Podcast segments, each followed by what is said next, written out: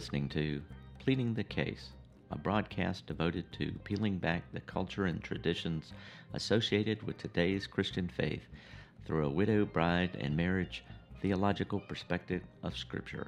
Welcome. My name is Andy Mendonza, and I will be your host.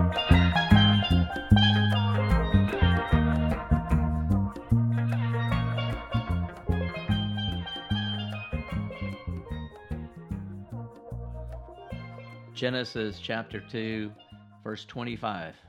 Adam and his wife were naked, and they felt no shame.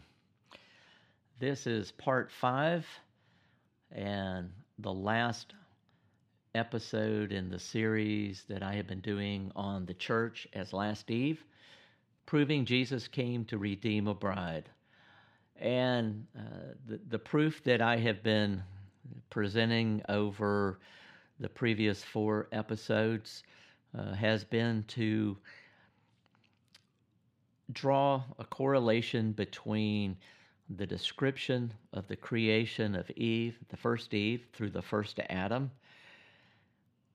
that's recorded in Genesis chapter 2, verses 21 through 25, um, to correlate these verses, this description of the creation of Eve, with Jesus and the accounts in the New Testament uh, for him coming to offer up his life. And we are Christians. As Christians, we believe that um, he offered up his life uh, in order to redeem a church, but, but the church is a bride.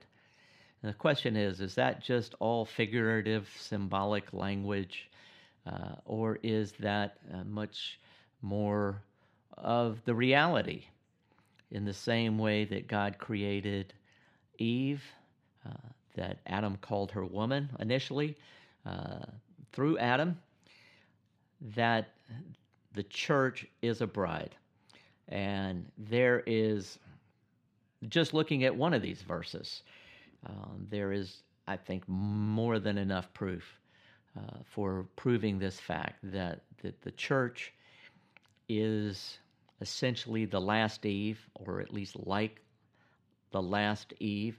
And we know that uh, that Jesus is the last Adam. He's the second last and final Adam. And Jesus is not only Savior, uh, but he's also husband and bridegroom. And looking at this, this last passage describing the creation of Eve through Adam, it, it's very uh, telling uh, when it says Adam and his wife were naked and they felt no shame. Um, why is this significant? Well, if we think about it, Adam and Eve, their entire being, uh, word, deed, and action, is all consumed by their relationship with God. There is no thought of self, and everything is about worship. Their, their entire lives, their entire being, uh, beings is in worship of God. And, and we know from the previous verse that um, in marriage, uh, beginning with Adam and Eve, that the two are considered to be one flesh. And so that's, even though they're two individuals in the garden, uh, they are considered by God in their relationship to Him, uh, being married, being joined together as, as one. And as one, they are really essentially in a marriage relationship with God as well. So, you know, we know they have no thought of self because it says they were naked and they didn't even know they were naked. They didn't even realize they were naked. Uh, there, there was nothing in in that setting, that sin-free setting, with them being sinless, that would cause them to have self-awareness, uh, to see themselves other than in the way that God saw them. That they were fully accepted by God just the way they were. There was no insecurity, there was no doubt, uh, there was no, um, you know, we've got to change our outward appearance, do our hair differently, uh, dress differently. You know, it, it, none of that. No peer pressure, uh, no social standing. Uh, just realizing they were fully accepted by God as they were, uh, but with one condition. The condition that was um, stated by God to Adam that everything in the garden uh, they were, were free to, to eat the fruit of, except uh, the tree of knowledge of good and evil. And when the serpent comes in and tempts Eve, and I want to read this account to you. When the woman saw that the fruit of the tree was good for food and pleasing to the eye, and also desirable for gaining wisdom, she took some and ate it. She also gave some to her husband, who was with her, and he ate it. Then the eyes of both of them were opened, and they realized they were naked, so they sewed fig leaves together and made coverings for themselves. Then the man and his wife heard the sound of the Lord God as he was walking in the garden in the cool of the day, and they hid from the Lord God among the trees of the garden. But the Lord God called to the man, Where are you? He answered, I heard you in the garden, and I was afraid because I was naked, so I hid. And he said, Who told you that you were naked? Have you eaten from the tree that I commanded you not to eat from? The man said, The woman you put here with me, she gave me some fruit from the tree and I ate it. That's just so remarkable. I have a little commentary that he immediately throws her under the bus. He does not want to take any responsibility for his actions. He's, my goodness, right there. That's the precedent for blame shifting. Uh, he he's innocent in his eyes. It, she made him do it, right? The devil made me do it. Uh, then the Lord God said to the woman, What is this you have done? The woman said, The serpent deceived me, and I ate it. You know, you can't put all the blame here on, on Adam for blame shifting and kind of throwing Eve under the bus because here, uh, Eve. She's not really wanting to take responsibility for uh, her actions as well. You know, it is the serpent who deceived me. Uh, again, you know, the devil made me do it. So the Lord God said to the serpent, Because you have done this, cursed are you above all livestock and all wild animals. You will crawl on your belly and you will eat dust all the days of your life. And I will put enmity between you and the woman, and between your offspring and hers. He will crush your head, and you will strike his heel. And again, as uh, Christian believers, uh, we believe that that this verse, Genesis three fifteen, is is the promise to send the Messiah, the Savior, who will deliver, redeem, and restore, uh, opening up entry back into the garden, the place that has been closed off after God removes Adam and Eve from the garden. And Jesus is who we believe is being spoken of in this passage in Genesis 3:15 uh, and that he won't just be savior uh, Messiah, deliverer, redeemer, and restorer, but he will also be our husband and bridegroom. Jesus, God sends Jesus to redeem a bride in the same way that, that no suitable helper was found in the garden for Adam.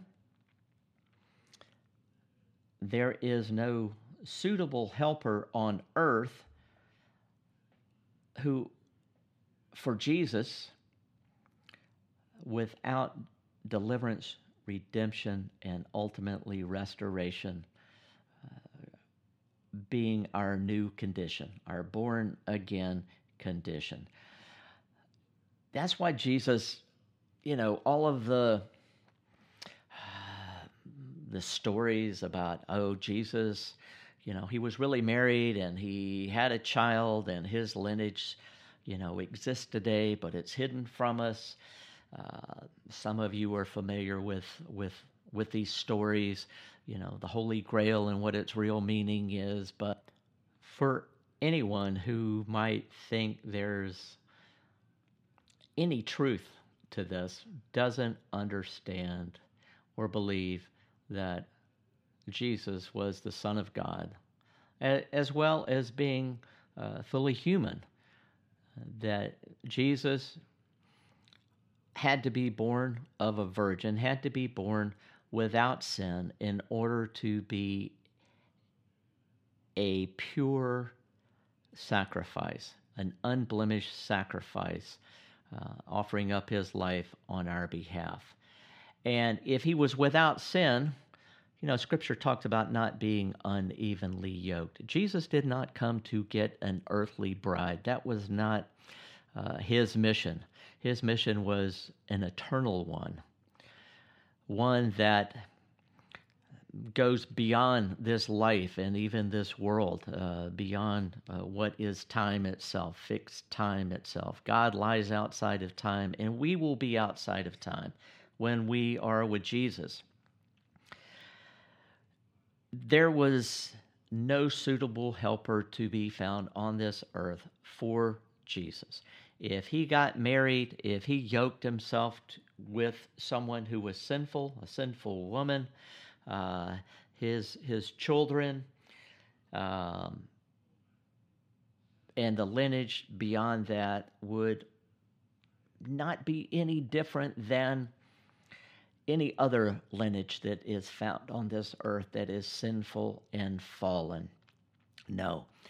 Jesus came to redeem a bride, to redeem us, that when we accept his proposal of marriage and we are under this new marriage contract, a contract of a covenant of grace, um, we are sealed in the Holy Spirit.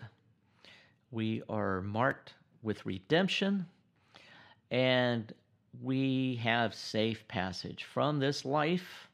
Uh, the the second Exodus, which was discussed in another episode, uh, Jesus is the second Exodus, so that when when we leave, when we are joined with Him uh, in the New Jerusalem, the new heaven and earth, uh, the new Garden of Eden. Um, we will meet him at the altar at the marriage of the Lamb, at the great wedding feast uh, spoken of at the end of Revelation. So, from here, I'm going to talk about the correlating passages with with Jesus, and and once again, I mean, it, it is unmistakable. Um, this verse, uh, just like it was with all the other verses that we've looked at so far in this series. Um, unmistakable. What is said in this last verse and what is said about Jesus and what he has done on our behalf through the offering up of his life and being resurrected on the third day and ascending into heaven. So let, let's take a look at uh, some of these passages. I think the first thing that that we should consider in making this correlation between Jesus and the first Eve, creation of the first Eve uh, through the first Adam, and Jesus coming to redeem a bride. I think first looking at the Gospel of John, chapter 19, uh, beginning with verse 23 when the soldiers crucified Jesus, they took his clothes, dividing them into four shares one for each of them, with the undergarment remaining. This garment was seamless, woven in one piece from top to bottom. Let's not tear it, they said to one another. Let's decide by lot who will get it. This happened that the scripture might be fulfilled that said, They divided my clothes among them and cast lots for my garment. So this is what the soldiers did. Going back to Adam and Eve, uh, when they were deceived, when Eve was first deceived and became the uh, deceiver of Adam, uh, as soon as he ate, I, I, don't know whether you've ever thought about this, but um, they were not aware of their nakedness until after Adam ate from uh, the fruit of tree of knowledge of good and evil.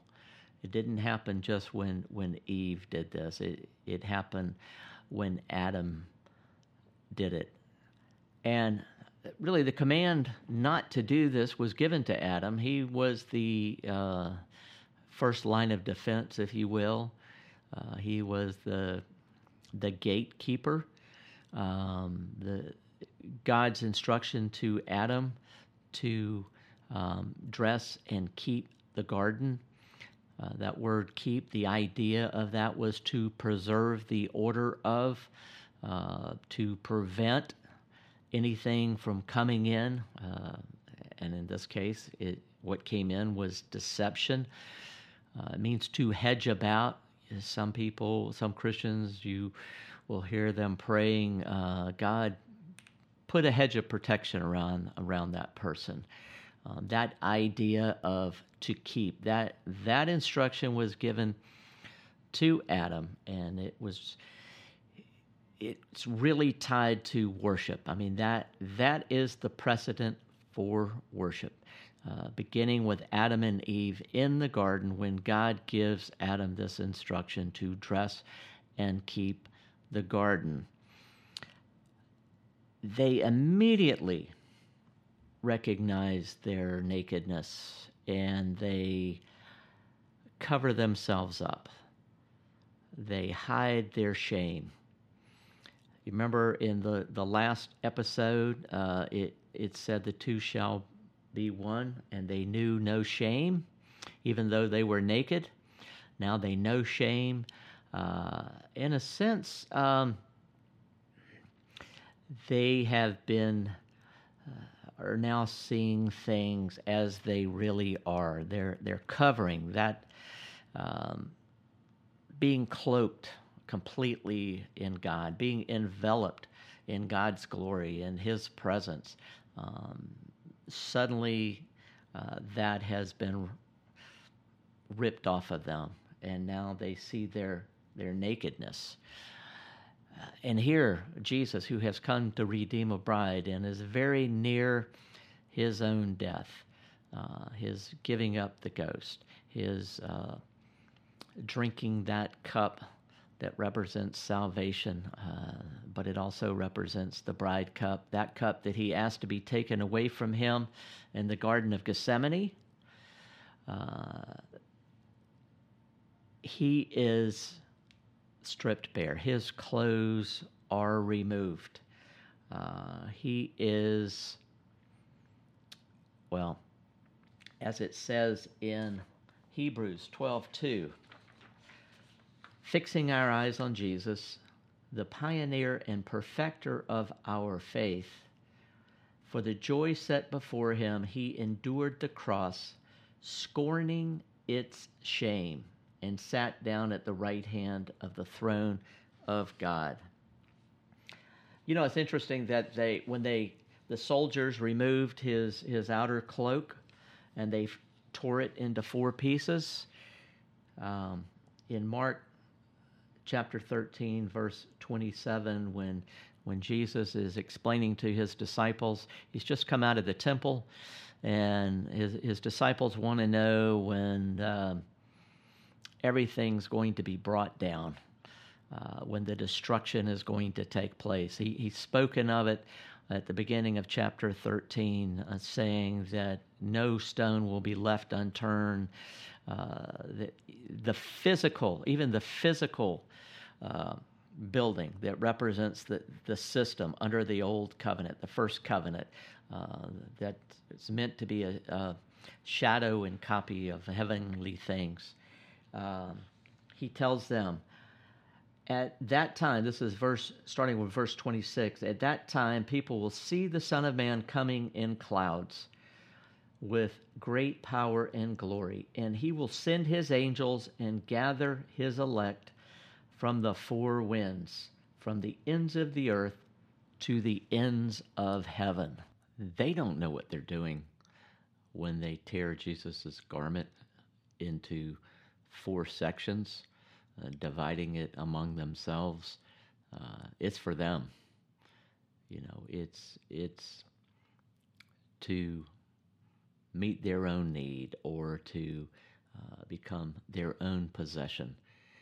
Um, it's just an interesting contrast between what was just said uh, about that passage I just read about uh, the angels going to the four corners of the earth uh, and it's hard not to to see this um, the fact that they have divided this garment among themselves uh, as as sinners, as the fallen.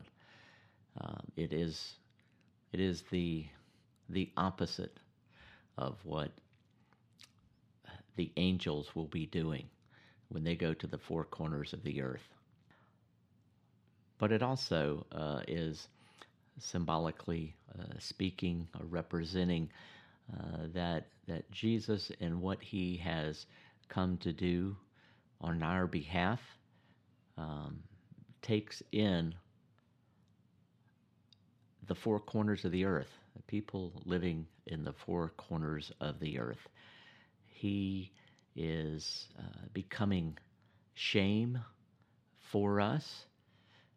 Um, Whereas Adam and Eve, when they sinned and recognized their nakedness and uh, were filled with shame, um, it is that same uh, shame, that, that same sin inherited by all of us uh, from the first Adam that has made Jesus naked.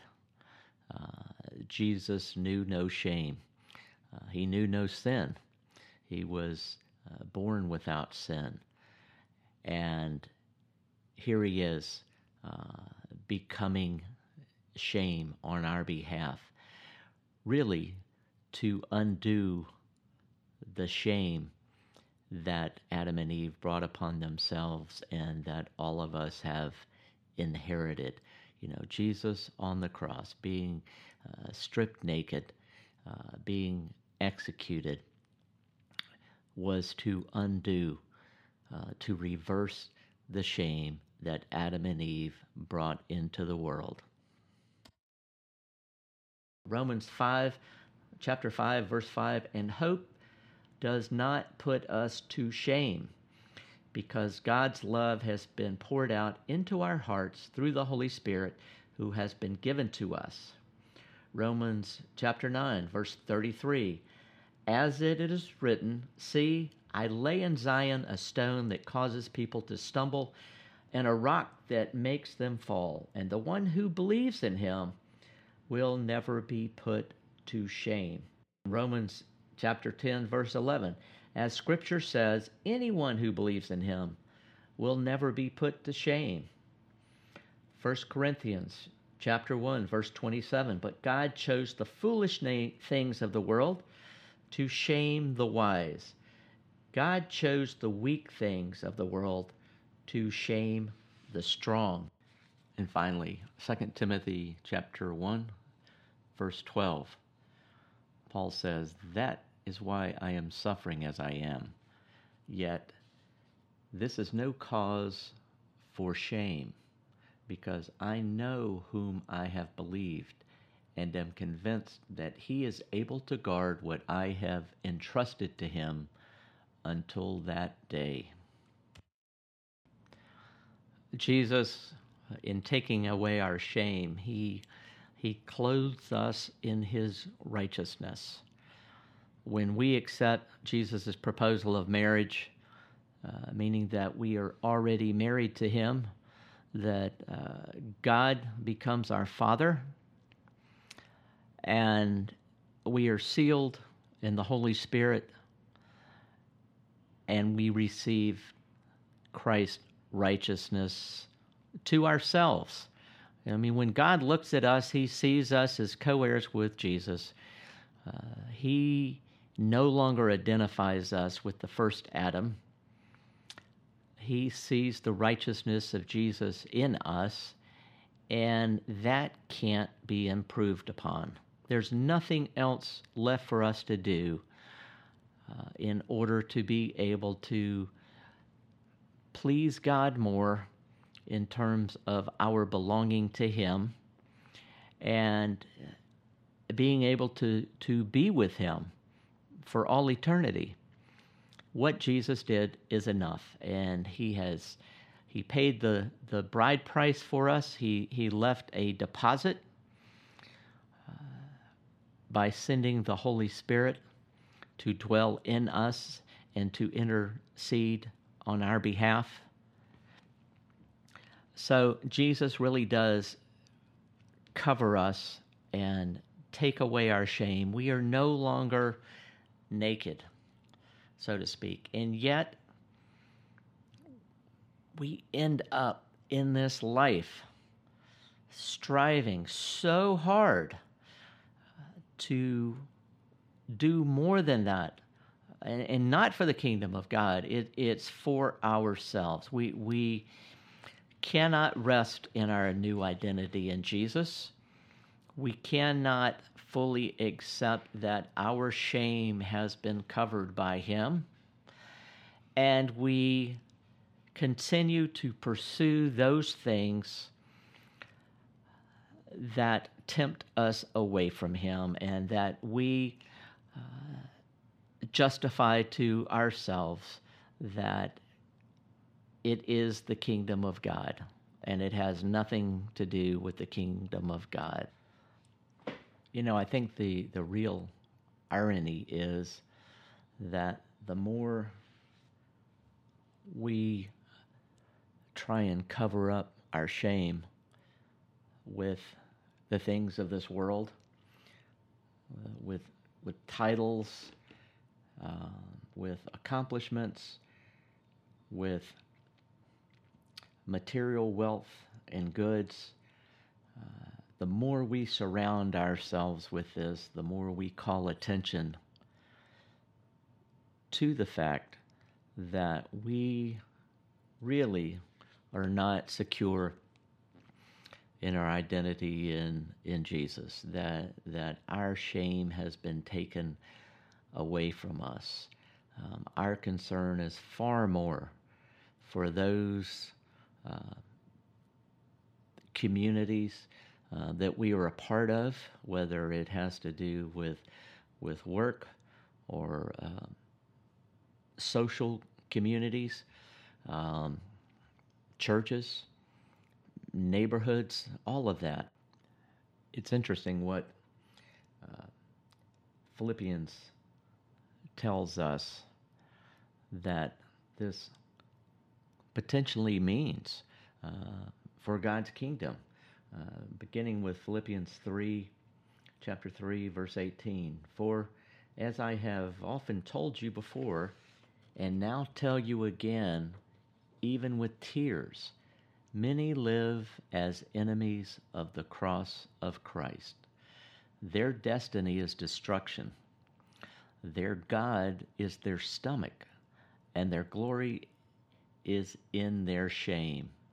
Their mind is set on earthly things, but our citizenship is in heaven, and we eagerly await a Savior from there, the Lord Jesus Christ who by the power that enables him to bring everything under his control will transform our lowly bodies so that they will be like his his glorious body. Listen to what John says in Revelation chapter 3, verse 14. To the angel of the church in Laodicea, write These are the words of the Amen, the faithful and true witness, the ruler of God's creation. I know your deeds, that you are neither cold nor hot. I wish you were either one or the other. So, because you are lukewarm, neither hot nor cold, I am about to spit you out of my mouth. You say, I am rich, I have acquired wealth, and do not need a thing. But you do not realize that you are wretched, pitiful, poor, blind, and naked. I counsel you to buy from me gold refined in the fire, so you can become rich, and white clothes to wear, so you can cover your shameful nakedness, and salve to put on your eyes, so you can see. Those whom I love, I rebuke and discipline, so be earnest and repent. Here I am, I stand at the door and knock. If anyone hears my voice and opens the door, I will come in and eat with that person, and they with me. To the one who is victorious, I will give the right to sit with me on my throne, just as I was victorious and sat down with my Father on his throne. Whoever has ears, let him hear what the Spirit says to the churches in Revelation 16, chapter 16, verse 15 Look, I come like a thief. Blessed is the one who stays awake and remains clothed so as not to go naked and be shamefully exposed. Think about that. You know, this, this whole series is about proving that Jesus came to redeem a bride. And by offering up his life, uh, taking the shame.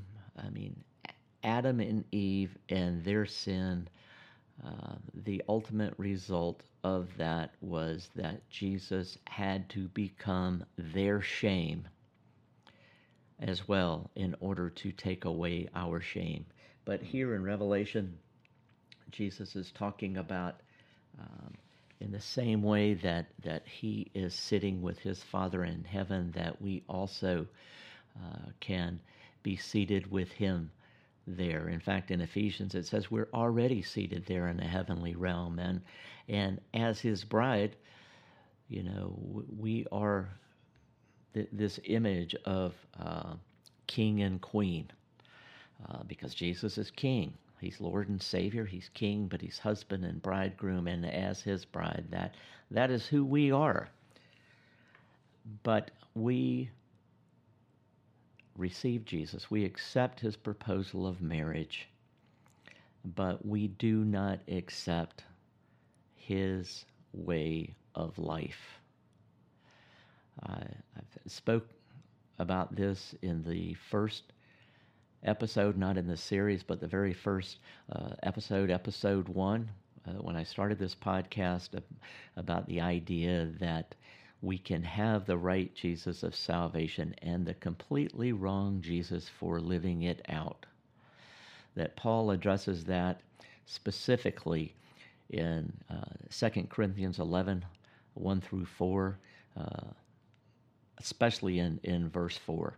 Uh, he, he's saying that very thing that, that we can have the right Jesus of salvation, but the wrong Jesus uh, for living that out, uh, and even the wrong uh, Holy Spirit.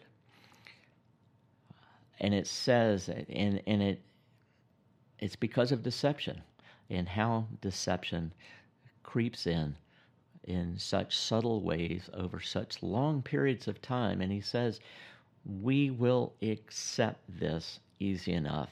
Deception comes to us through the place it is least expected, and that's that's within our own walls, through our own leaders, those that we trust, that have been given the our stamp of approval, so to speak, as well as uh, others in leadership. You know, whether that's denomination or, or other Christian leaders on a national level.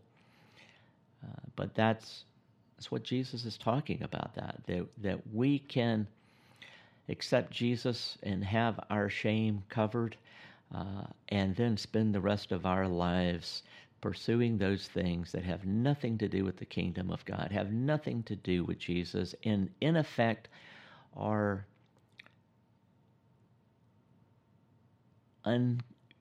uncovering our nakedness, the nakedness that Jesus has covered over for us. We can, in effect, uncover our nakedness.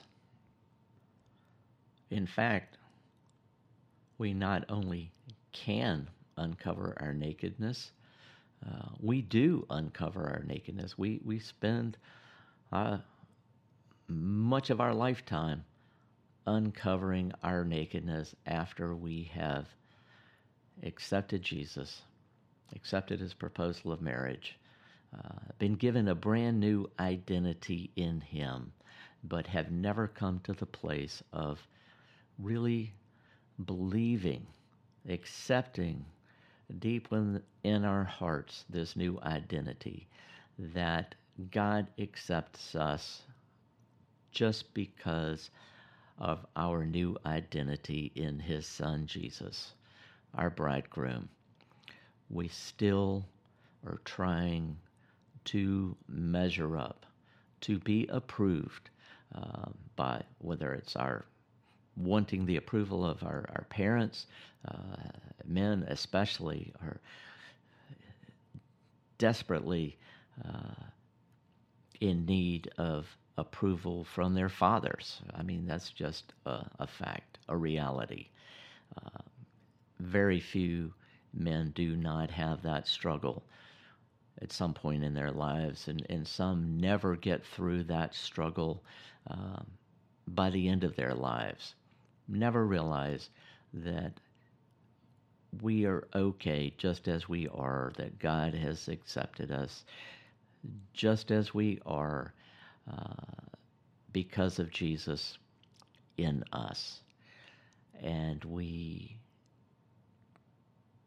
spend so much money and time and energy um, trying to improve on that. Not necessarily uh, measuring up to God, but but sometimes, sometimes that that problem exists for a lifetime, but but it's also trying to get the approval of those who are most important to us in our lives, uh, again through work, uh, church, um, whatever communities we're a part of.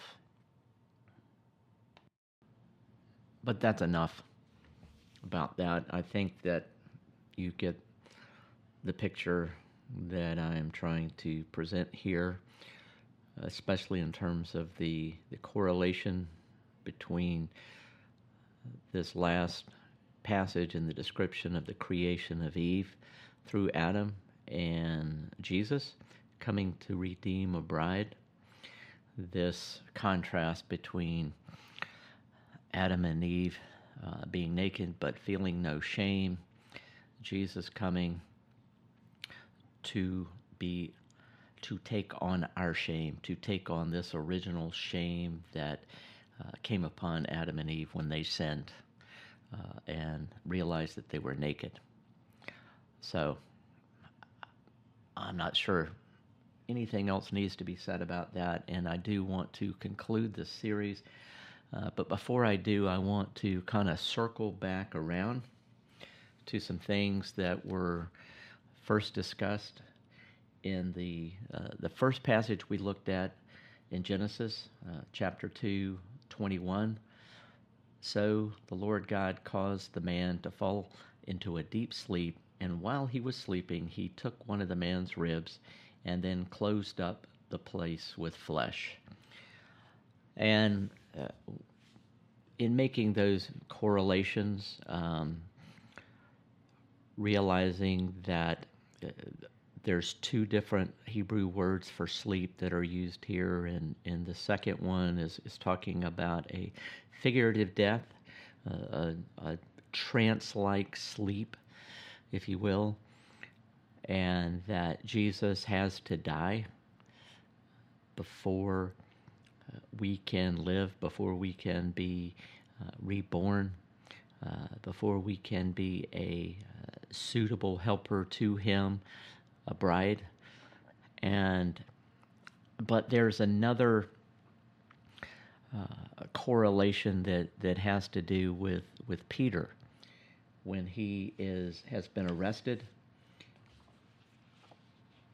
It's in Acts chapter 12, verse 1. Peter's been arrested, he's thrown in prison, and he is in a death like sleep, trance like sleep. And I want to to review. Uh, I, I, know I touched on this back in this first episode, but I want to look at this uh, correlation completely and why much of it is also happening with Peter. What God is telling us uh, through this experience with Peter uh, after he's been arrested, and, and why there are some direct correlations, not just with the creation of Eve through Adam, but also mirroring what Jesus uh, went through as well. So, in, in order to begin this, I think it would be good to just read this account in Acts chapter 12, beginning with verse 1 what actually happens to Peter uh, when he's arrested. Uh, beginning with verse 1, it was about this time that King Herod arrested some who belonged to the church, intending to persecute them. He had James, the brother of John, put to death with the sword. When he saw that this met with approval among the Jews, he proceeded to seize Peter also. This happened during the festival of unleavened bread. After arresting him, he put him in prison, handing him over to be guarded by four squads of four soldiers each. Herod intended to bring him out for public trial after the Passover. So Peter was kept in prison, but the church was earnestly praying to God for him. The night before Herod was to bring him to trial, Peter was sleeping between two soldiers, bound with two chains, and sentries stood guard at the entrance. Suddenly, an angel of the Lord appeared, and a light shone in the cell.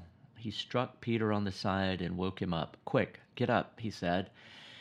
And the chains fell off Peter's wrists. Then the angel said to him, Put on your clothes and sandals. And Peter did so. Wrap your cloak around you and follow me, the angel told him. Peter followed him out of the prison, but he had no idea that what the angel was doing was really happening.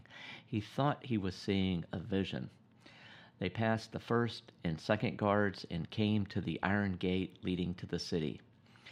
It opened for them by itself, and they went through it.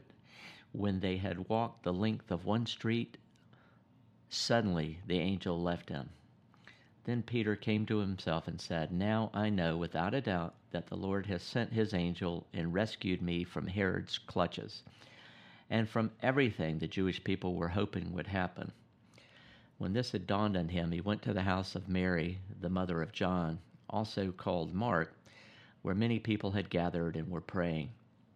Peter knocked at the outer entrance, and a servant named Rhoda came to answer the door. When she recognized Peter's voice, she was so overjoyed she ran back without opening it and exclaimed, Peter is at the door. You're out of your mind, they told her.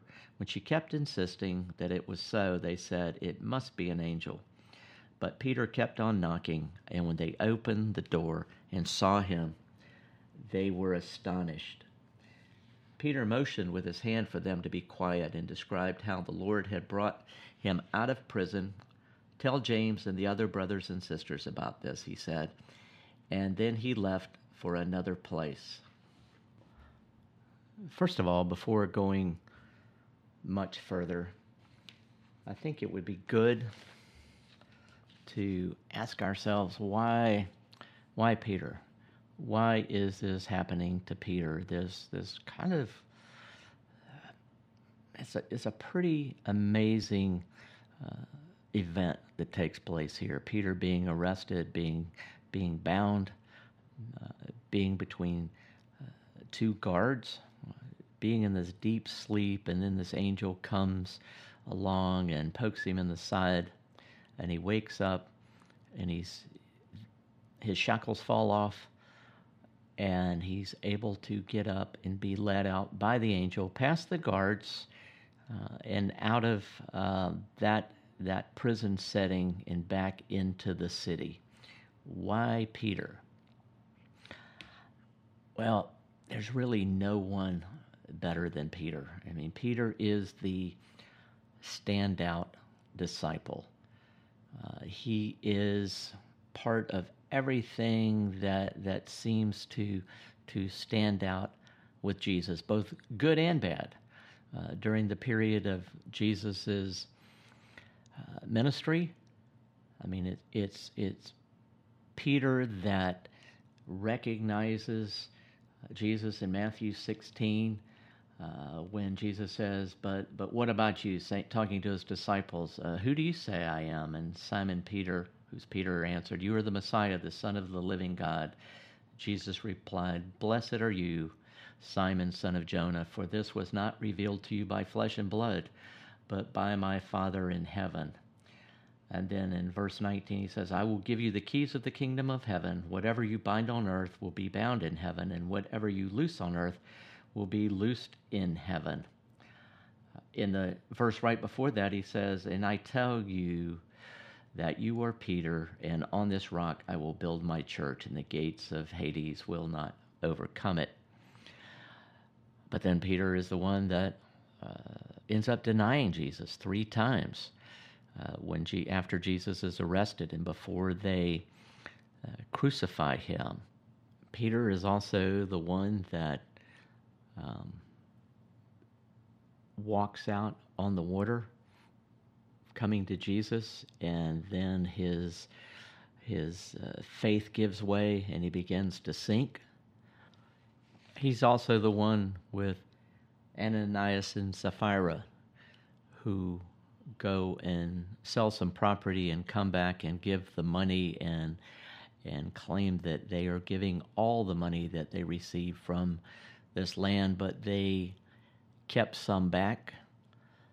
And if you're familiar with the story, they because they lied about this because they withheld from God uh, Peter is the one that they have done this with, and they both die. They both give up their ghosts and die.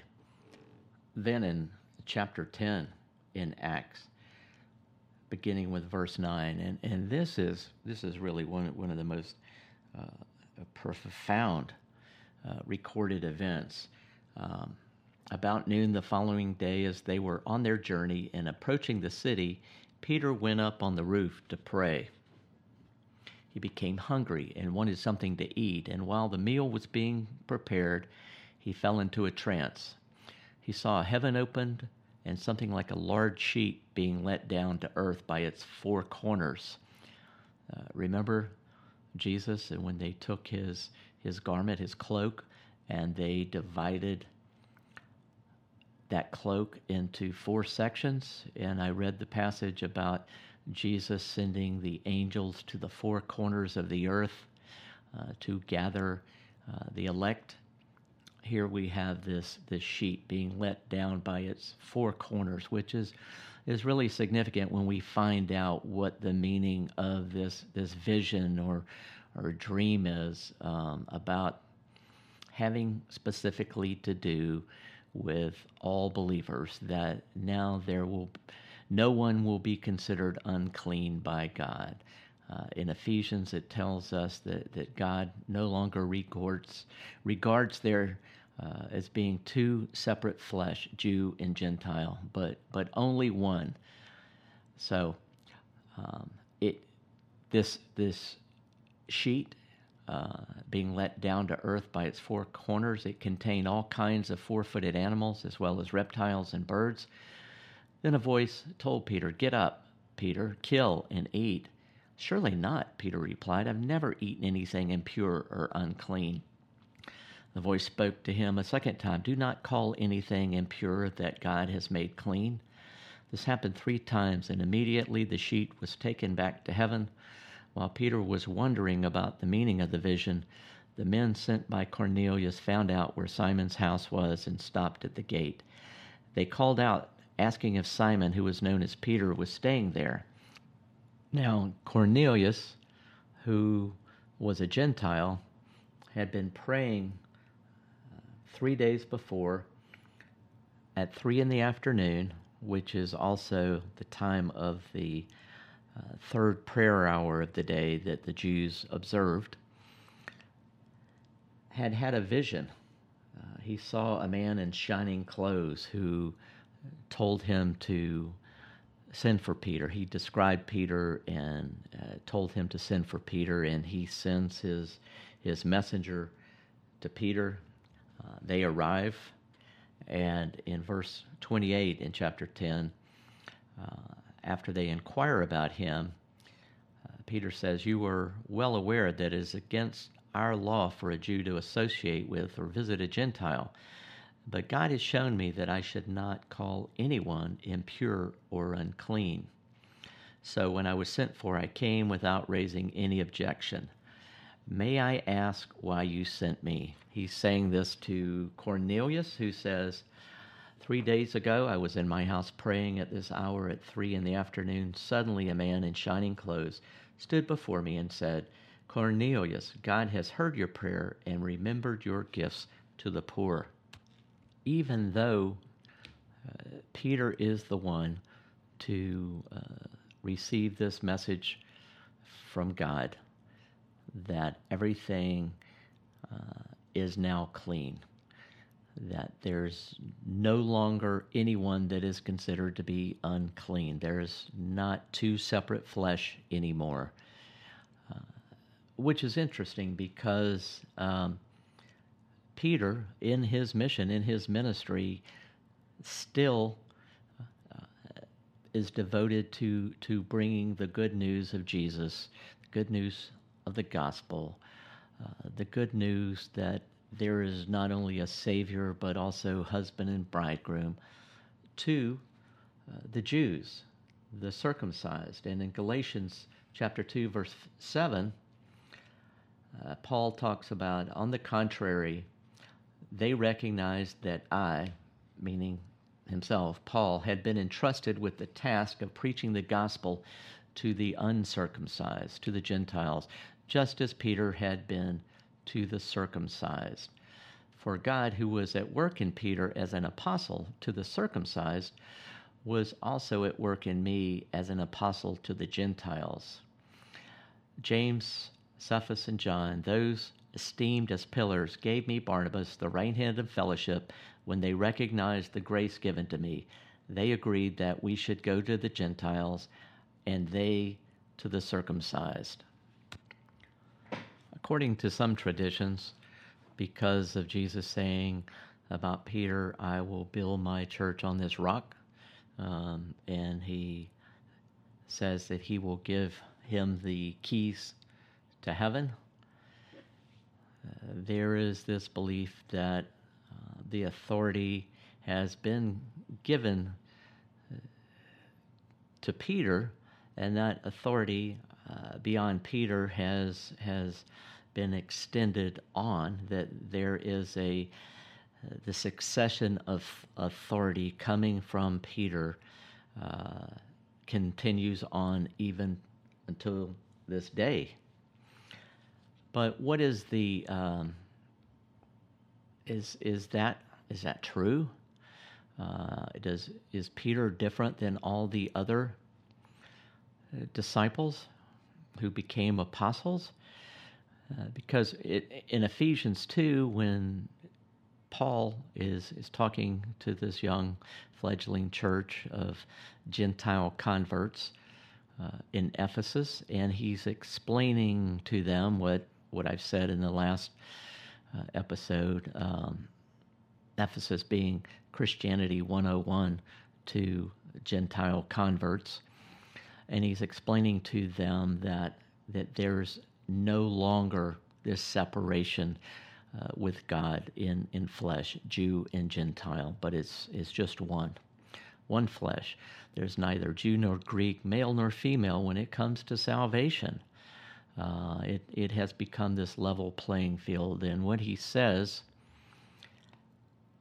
in uh, verse 19, beginning with verse 19 and going on through verse 20, consequently, talking to these uh, Gentile believers in Ephesus. Consequently, you are no longer foreigners and strangers, but fellow citizens with God and also members of his household, built on the foundation, the foundation of the apostles and prophets with Christ Jesus himself as the chief cornerstone. He doesn't say built on the foundation of Peter, Peter alone. And here in that last passage that we read, that Peter went on in his mission to the circumcised and Paul to the uncircumcised. Today, and throughout most of the, the history of the Christian church and faith, it has been predominantly a uh, Gentile church so, which is more of what uh, evidence of Paul's ministry, uh, the fruit of his ministry, and, and what was established over Peter's. So, if we want to talk about a, a succession of authority being passed down, it, it really, I mean, if you reason it out, it, it really should be based on Paul, uh, not not Peter. Uh, but that's because um, Peter and the other apostles and the, and the prophets uh, are all the foundation of, of what we call the church today, our Christian faith, with Jesus being the chief cornerstone. Uh, nonetheless, Peter is a, a significant standout uh, figure uh, up until Paul comes on the scene. But here, I mean, it makes sense that Peter is the one uh, that God uses in this situation uh, where Herod has arrested him and thrown him into prison, and what that is communicating to us and how I think critically important it is to know and understand this in, in terms of this, this case that's being made uh, for the church's last eve uh, and, and providing proof that Jesus came to redeem a bride. The first thing to take note of is in Acts chapter 12, verse 3. It was during the time of the festival of unleavened bread which occurs at the time of Passover, lasting seven days.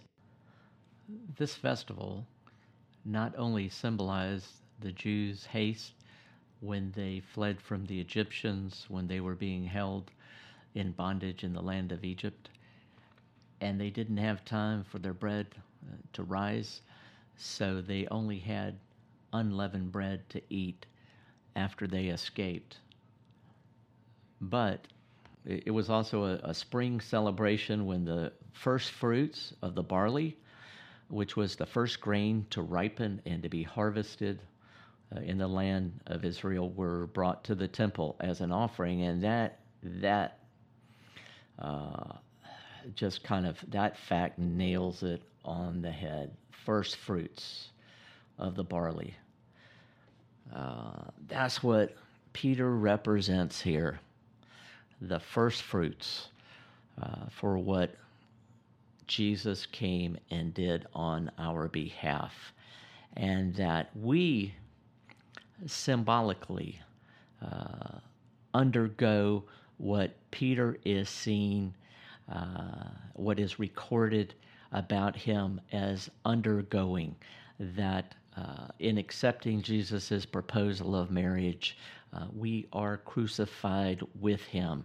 And this event with Peter is presenting to us the evidence, again, beyond beyond Jesus doing this, uh, being raised from the dead and ascending into heaven.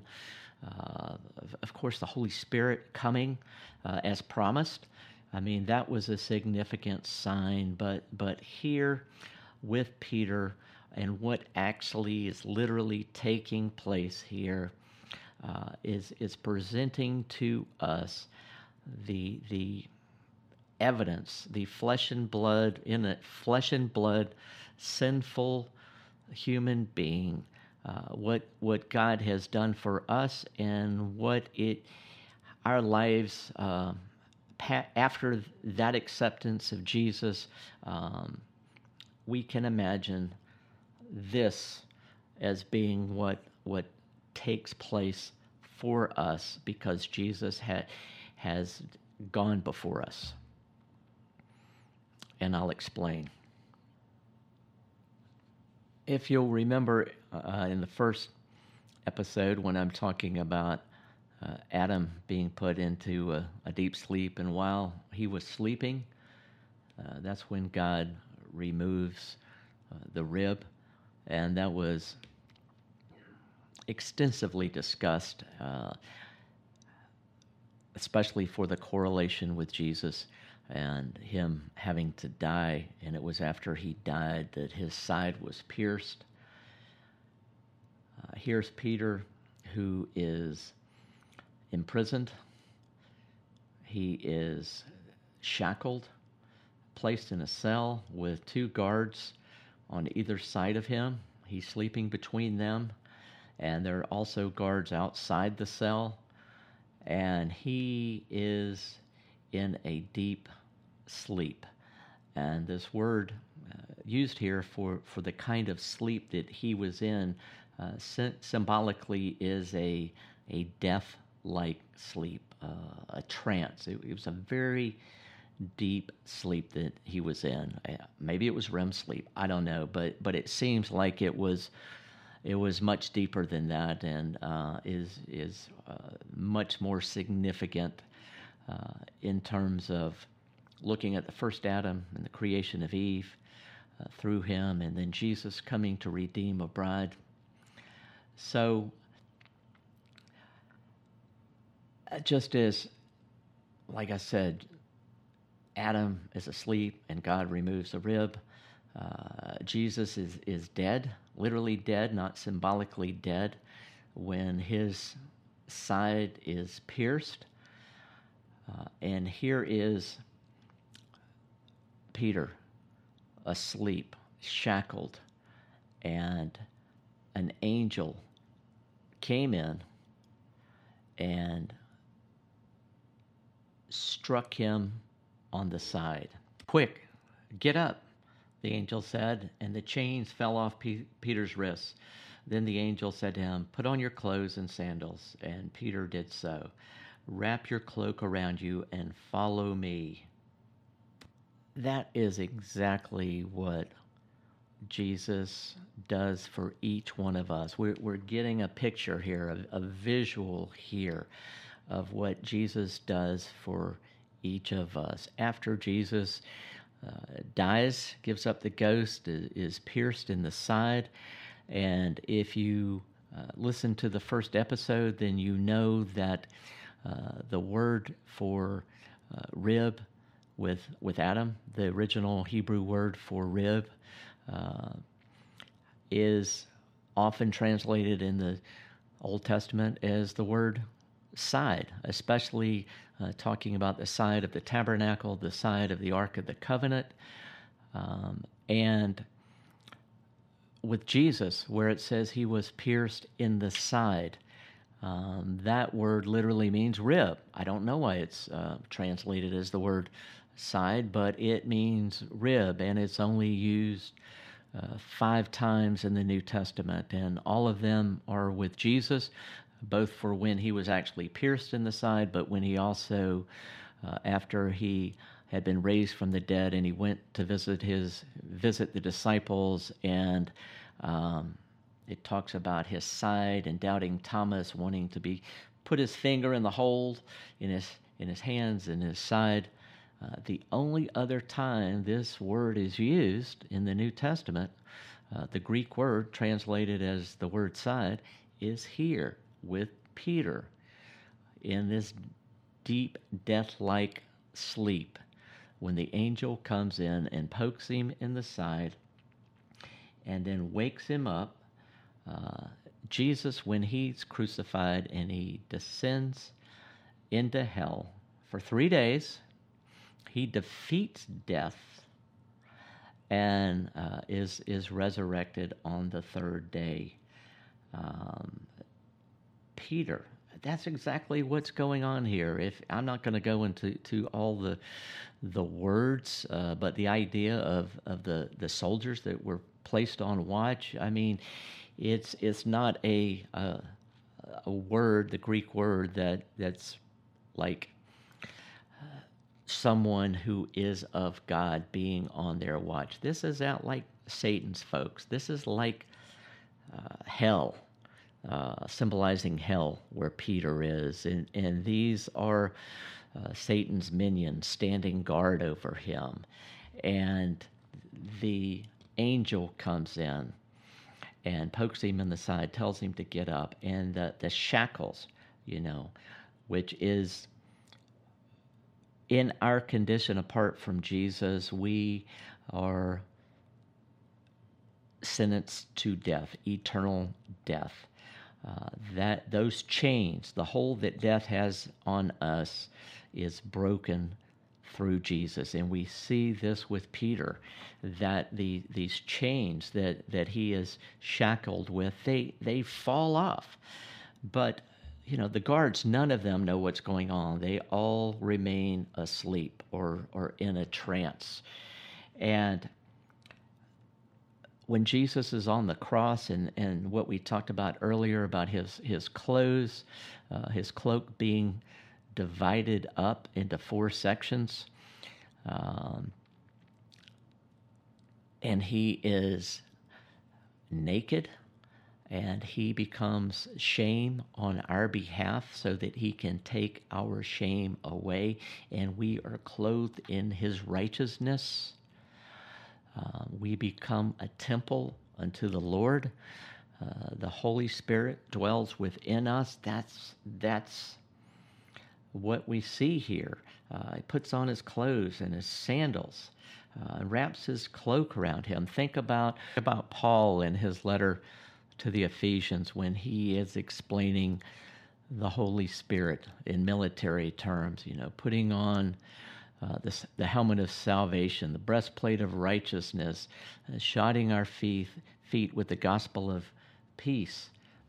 That's what we have a picture of here with Peter uh, getting dressed. I mean, it it is presenting to us what happens at the moment of accepting Jesus' proposal of marriage. We are delivered from death and the Holy Spirit comes and dwells in us, and we are fully armored. We are fully clothed. We are fully cloaked in righteousness. And so, after he does this, uh, the angel leads him out of prison. Uh, but Peter had no idea uh, what the angel was doing uh, or that it was really even happening. I mean, he thinks it's a vision. I mean, can you imagine uh, if we could see literally into the unseen realm of what happens to each of us when we accept Jesus? We're given a picture of it right here and now with Peter. This is what it looks like. And it said that as Peter follows the angel, they pass the first guard, and then they pass the second guard, and then they come to the iron gate leading to the city. They come to the gates of hell. That's what's going on here. Jesus is in the grave for three days before he defeats death and emerges from hell. that's what's going on here. Uh, you remember back in episode two, talking about about Mary and the the uh, the wedding celebration in Cana, uh, that it was the third day of the wedding celebration. And of course, that episode was talking about Mary, the fact that Jesus calls her woman, uh, and that she really symbolizes the church that Jesus has come to redeem. Uh, you know, in the same way that, that the first Adam uh, calls Eve, uh, he calls her woman. But it's the third day of the, the, the this wedding celebration, and and that was at the very beginning of Jesus' ministry. And how long does his ministry last? It lasts uh, for three years, and then the day that that Jesus is crucified.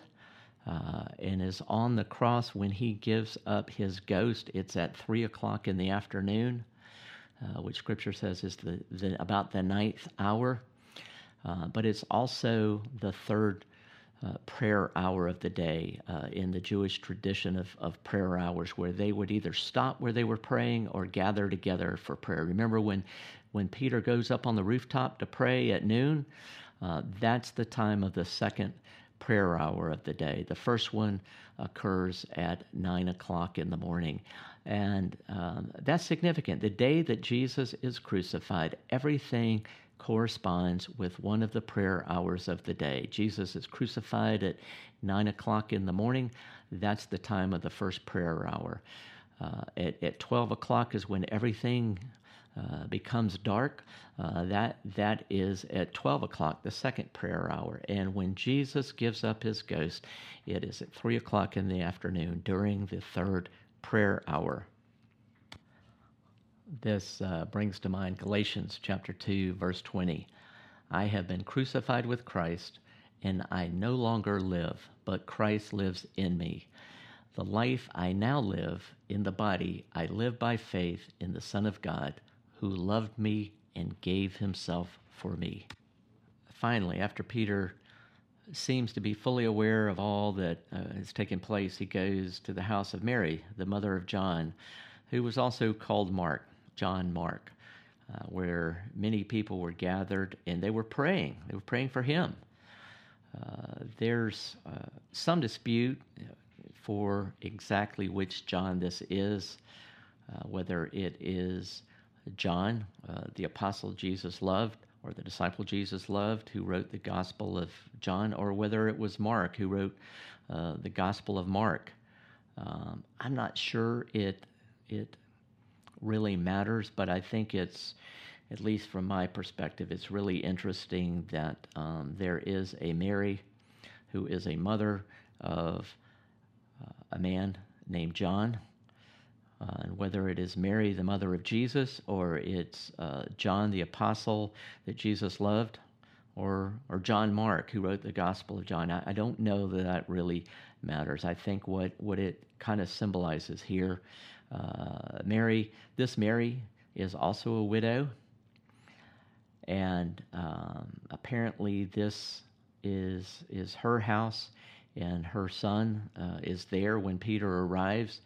And if you'll remember, um, the episode where we talked about, and it's it's episode two, uh, talking about uh, the second time that that Jesus calls his mother woman.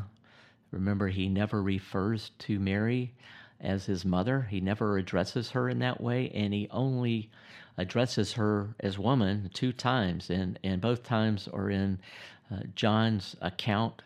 Uh, the first one at, at the wedding feast at the beginning of his ministry, and the second time he does this is when Jesus is just about at the point of death, and he makes provision for her with uh, with John, the disciple uh, that he loved. Uh, he he says, "Woman, behold your son, and son, behold your mother," and and from that time on, she lives with him in his house. And we, we talked about uh, who who Mary as widow symbolizes there. Um, that Jesus is about to go um, offer up his life in order to take away our conditions for being spiritually widowed and fatherless. And who better to um, for that to be symbolized through than him making provision for Mary? Uh, and he also, you know, had said before then that he was going to prepare a place for us uh, in his father's house. And here he is, um, Mary, his mother, who was a widow, who symbolizes us as well as the church. And as a widow, what what Jesus is about to do for us uh, on a spiritual plane. Uh, and and part of that is he's gone to prepare a place, just like he he makes provision for his widowed mother with John. So that's who is there and reminds us, you know, of that, uh, but also what what he has done for us. Um, I don't know, you know, uh, if you're listening to this, um, you may not be able to accept this or, or see these correlations uh, with Peter and their significance. Uh, to be able to see what what this illustration of what Jesus has literally done for us. It looks like this. Uh, it's it's kind of hard for us to comprehend him being both God and man and descending into hell. We we can't imagine that, but we can imagine this. We this this picture with Peter is completely understandable to us uh, as a visual for communicating uh, not only uh, what literally is happening for us when we accept Jesus, uh, but but also uh, Peter, because he is this standout disciple uh, who became a standout apostle, that that he is the perfect person, the the perfect representation of first fruits. Uh, that again uh, confirms, affirms to us in yet another profound way that that Jesus is who he said he was. Uh, and he remains that today and forevermore, for all eternity. Uh, Jesus is that. But Jesus uh, specifically came to redeem a bride. And when we don't understand that, especially as men, we, we, we don't um, relate to Jesus in that way, then what that ends up doing and the harm that it does, not not just in our congregations, uh, but in in our marriages and in the ways that, that we treat one half of the body. Um, you know, the church being both male and female, and, and, and the vulnerability of the church, both male and female, is that of Eve for being deceived by the, by the serpent and our minds being led astray from our sincere and pure devotion to Christ. And, and when deception comes, um, Paul says in, in verse 4 in uh, 2 Corinthians 11, uh, 11 4, we accept it easily enough. Amen. Well, um, I know this has been a, a long series, and I hope that I have not used too many extra words and, and stretched it out longer than it has needed to be. Uh, but but I hope that if this is the first episode you're listening to, that you will go back and listen to uh, not only the the other parts of this series, um, which are five altogether, but also listen to episode one, which is really an introduction into this this podcast, uh, why it's called "Pleading the Case," and and why I have felt um, compelled at this time in my life, in my walk with the Lord, um, to undertake this podcast, why I, I think right now uh, where the church is, uh, the condition that she's actually in, uh, and that she does not understand that, that she is in, that we are in as a bride, um, that it needs to be not just talked about, not just Bible prophecy thrown out there. Um, all of this that, that's being talked about pretty much has nothing to do with end time uh, theology or prophecy. This is just looking at Scripture itself, looking at, at Jesus' own ministry, uh, leading up to uh, his offering up his life for us, uh, coming to understand uh, how he sees us as a bride, uh, and and and being able to determine um, when when Paul says in 2 Corinthians 11 to that that we have been betrothed to one husband to Christ and he desires that we be uh, remain pure as a virgin. How do we know if we are that what do we base that on how do we measure that how do we assess our own condition obviously uh, if if Paul calls into question that that we can be other than a pure and undefiled bride. How do we know this? How do we determine this? Why would he say this if it, if it couldn't be true, one, and two, if it couldn't be proven scripturally? It has to be in scripture, but it's not going to just be in one or two verses or this book or that book. It, it is going to take us looking at the entirety of Scripture from creation of Adam and Eve and uh, their sin, uh, what we now call the fall. God's promise to send uh, a Savior, Messiah, uh, who is also bridegroom and husband, and trace that all the way through to not only uh, Jesus being born, uh, was recorded about his life, his ministry, uh, him going to the cross, dying, uh, descending into hell, defeating death, being resurrected on the third day, and ascending into heaven, but then all the way through to the end of Revelation and the wedding feast it is so consistent and what what I call now call widow bride marriage theology, which is the same thing. That's what Jesus does for us. Uh, when God promised to send Jesus, uh, he he promised to send someone to deliver, redeem, and ultimately restore us.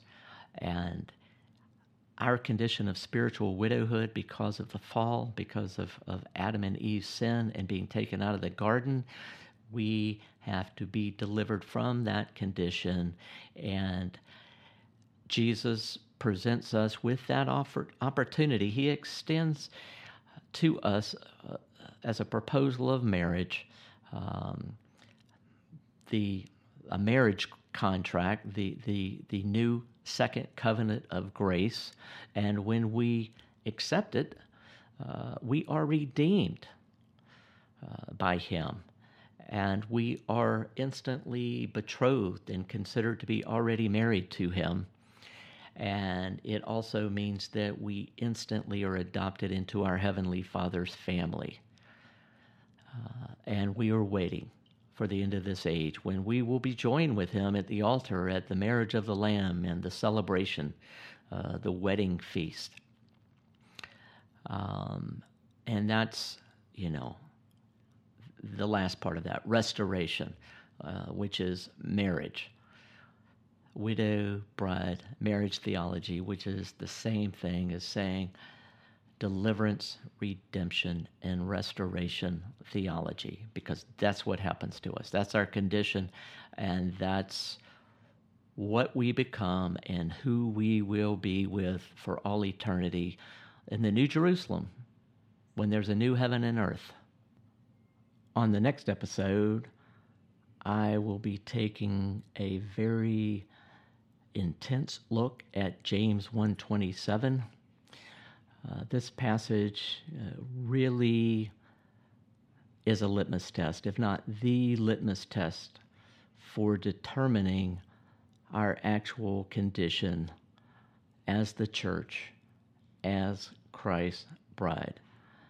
And I know that may seem really, really far fetched that, that one single passage of Scripture could reveal that to us, but uh, I've been studying it for 25 years and I'm convinced without a doubt that it does.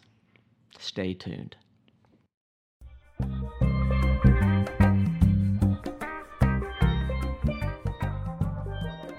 You've been listening to Pleading the Case with Andy Mendonsa, posing the question Is the church today the pure and undefiled bride that God desires us to be? Or, like Eve, have we been deceived and our minds led astray from our pure and sincere devotion to Christ? And I sincerely welcome your comments. Feel free to leave them on our website, or if you want to send me an email directly, you can send it to andy at widows.org. Until next time.